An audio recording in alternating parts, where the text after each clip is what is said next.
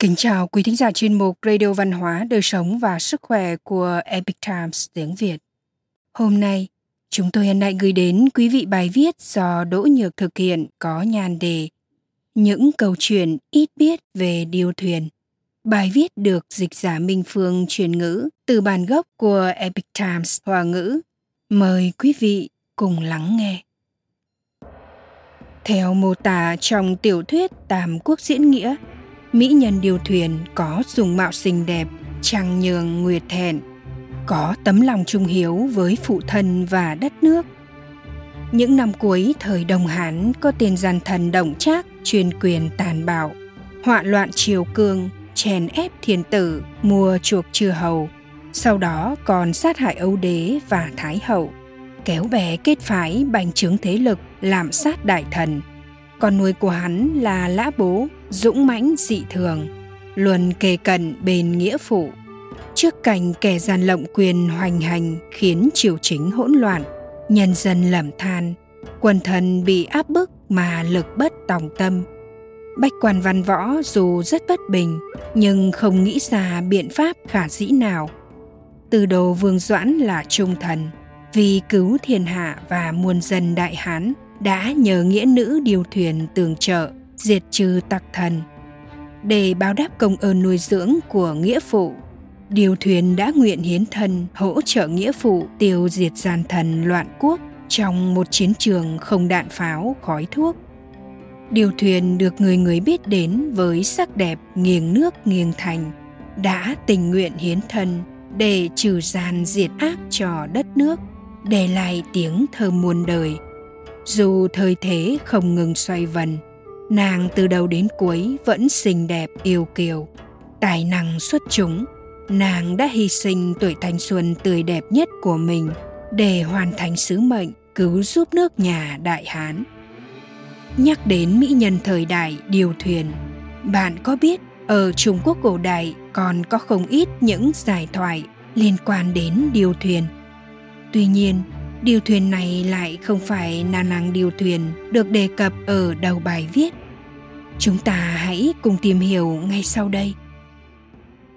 Triệu vũ linh vương mặc hồ phục đội mũ điều thuyền. Thời trung quốc cổ đại, các quan chức và quý tộc triều đình sẽ đội mũ quan.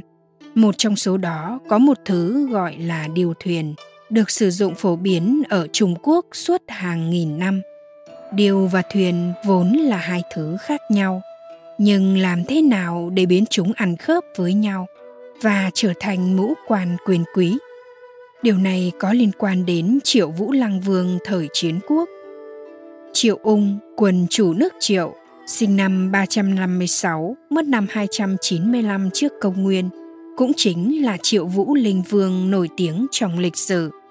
Trong quãng thời gian trị vì đất nước, Ông thi hành chính sách hồ phục kỵ xạ. Khí hậu phương Bắc lạnh lẽo khắc nghiệt. Người Hồ dùng mũ lông trồn, Hán Việt là điêu để đội đầu. Triệu Vũ Linh Vương đã bắt chước y quan của người Hồ. Trên đầu trang trí kim cương, phía trước gắn lông trồn, tượng trưng cho chức quan hiển hách lẫy lừng. Trong thông điển lễ thập thất kiến hoa quan của Đỗ Hữu Triều Đường viết rằng Huệ, giả, thuyền giã, kỳ quan văn tế như thiền dực, cố dành Huệ văn. Hai chữ Huệ và thuyền đồng âm với nhau. Chữ thuyền tức là con ve sầu, do những trang trí trên mũ quan mỏng như cánh ve sầu, nên nó còn được gọi là triệu huệ văn quan. Trong độc đoạn của Thái Ung thời Đông Hán ghi rằng Triệu Vũ Linh Vương hiệu hồ phục thủy thì điều thuyền chỉ sức. Tần diệt triệu dĩ kỳ quân quan tứ thị trung. Ý tứ là Triệu Vũ Linh Vương bắt chước quan phục của người Hồ. Bắt đầu sử dụng điều thuyền làm phục sức. Tần Thủy Hoàng sau khi thống nhất sáu nước, đã bàn tặng mũ quan của quân chủ nước Triệu cho các cận thần của ông. Triệu Huệ Văn Quan sau đó đã phát triển và trở thành quan miện của quan lại quyền quý, gọi là điều thuyền quan. Trong tống sử, quyền nhất bách ngũ thập nhị, dư phục tứ, đã mô tả về điều thuyền quan như sau. Điều thuyền quan nhất danh lung cân, chức đẳng tất chi hình chính phương như bình cân trách, sức dĩ ngân, tiền hữu ngân hoa, thượng chuế đại mao thiền tả hữu vì tàm tiểu thiền. Ngự ngọc tị tả sáp điều vĩ. Tam công thần vương thị từ đại triều hội. Tắc gia vu tiến hiển quan nhi phục chi. Ý tứ là, mũ quan điều thuyền là tên của một loại mũ miệng chụp đầu, dệt từ sợi đằng tất, có hình vuông, giống như chiếc khăn vấn đầu bằng phẳng, các vật trang trí bằng bạc, phía trước có hòa bạc phía trên thêu con ve sầu, thuyền đôi mồi. Hai bên trái phải có ba con ve sầu nhỏ. Phần lõm gắn ngọc, bên trái gắn lông trồn. Tam công đế vương thị tư khi lên triều sẽ được mặc thêm hiền quan này. Ve sầu, thuyền, sống cao uống sạch. Trồn, điêu, màu sắc hài hòa hai chữ điều con trồn và thuyền, còn về sầu, trong chiếc mũ điều thuyền quan có ngụ ý gì? Trong cuốn Đồng Phục Tạp Chú của Từ Quảng thời Đông Tấn viết rằng, Thuyền thủ thanh cao, ẩm lộ nhi bất thực. Điều thủ tự úy ổn nhuận nhi quang thải bất trường trước. Thuyền còn về sầu bò ra khỏi đất, Lột xác và mọc cánh bay lên.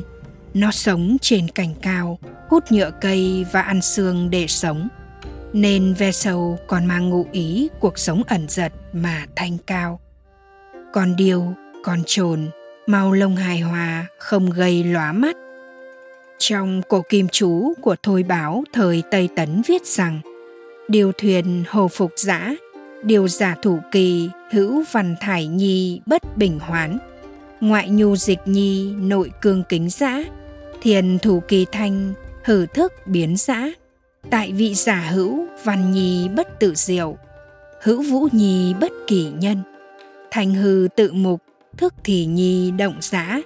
Ý tứ rằng, trên những chiếc mũ quan trang trí ve sầu, mượn hình tượng ve sầu sống trên cành cao, để ẩn dụ cho những vị quan có địa vị cao không được hành sự mơ ám.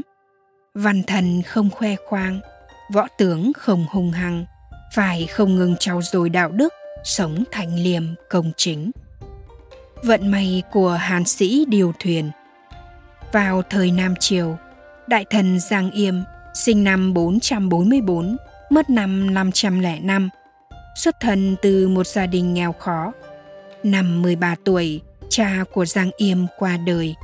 Tuy gia cảnh nghèo khó, nhưng Giang Yêm rất cần cù chăm chỉ, lại vô cùng ham học hỏi và sáng tác văn chương. Khi không phải đi học, cậu thường lên núi chặt củi bán để phụng dưỡng mẫu thân. Một ngày nọ, trên đường đốn củi, Giang Yêm nhặt được một chiếc mũ điều thuyền. Cậu định bán đi để lấy tiền mua ít ngũ cốc nuôi mẹ. Giang mẫu nói, chiếc mũ điều thuyền này là điềm lành cho con. Còn tài hòa đức hạnh như thế, làm gì có chuyện cả đời nghèo khó bần hàn vậy được.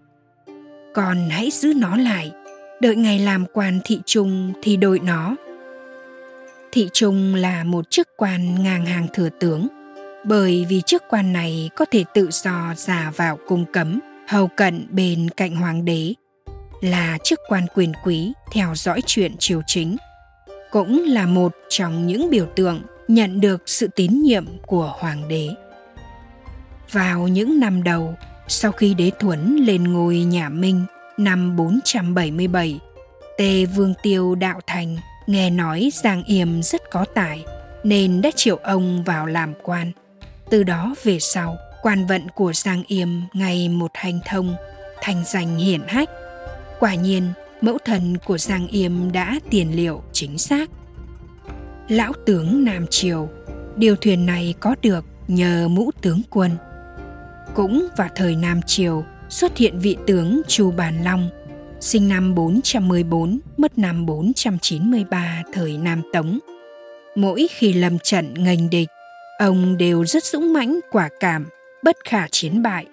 Trong một trận chiến, Chu Bàn Long biết được con trai mình là Phụng Thư chỉ dẫn theo 200 người rơi vào vòng vây của hàng vạn quân địch.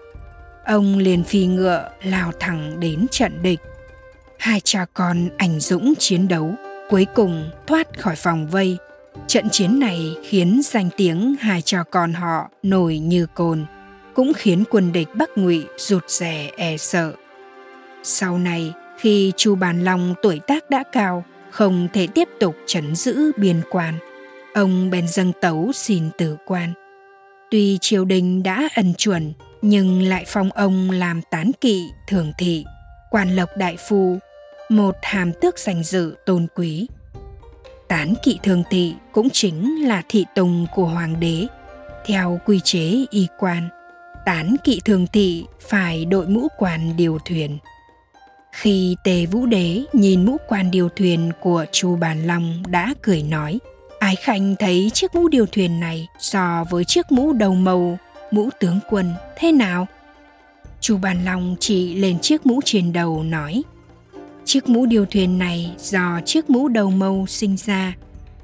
Câu chuyện nhỏ này đã trở thành chuyện vui lúc bấy giờ. Tuy chiếc mũ điều thuyền không thể sánh với công lao to lớn của mỹ nhân điều thuyền, nhưng nó lại có ngụ ý mỹ hảo, cát tường và mang nét đẹp lịch sử rất nhân văn và lưu danh sử sách quý thính giả thân mến chuyên mục radio văn hóa đời sống và sức khỏe của epic times tiếng việt đến đây là hết để đọc các bài viết khác của chúng tôi quý vị có thể truy cập vào trang web epictimesviet.com. Cảm ơn quý vị đã lắng nghe, quan tâm và ghi danh theo dõi kênh. Mến chào tạm biệt và hẹn gặp lại quý vị trong chương trình lần sau. Kính chúc mọi điều bình an và tốt lành tới quý vị cùng người thân.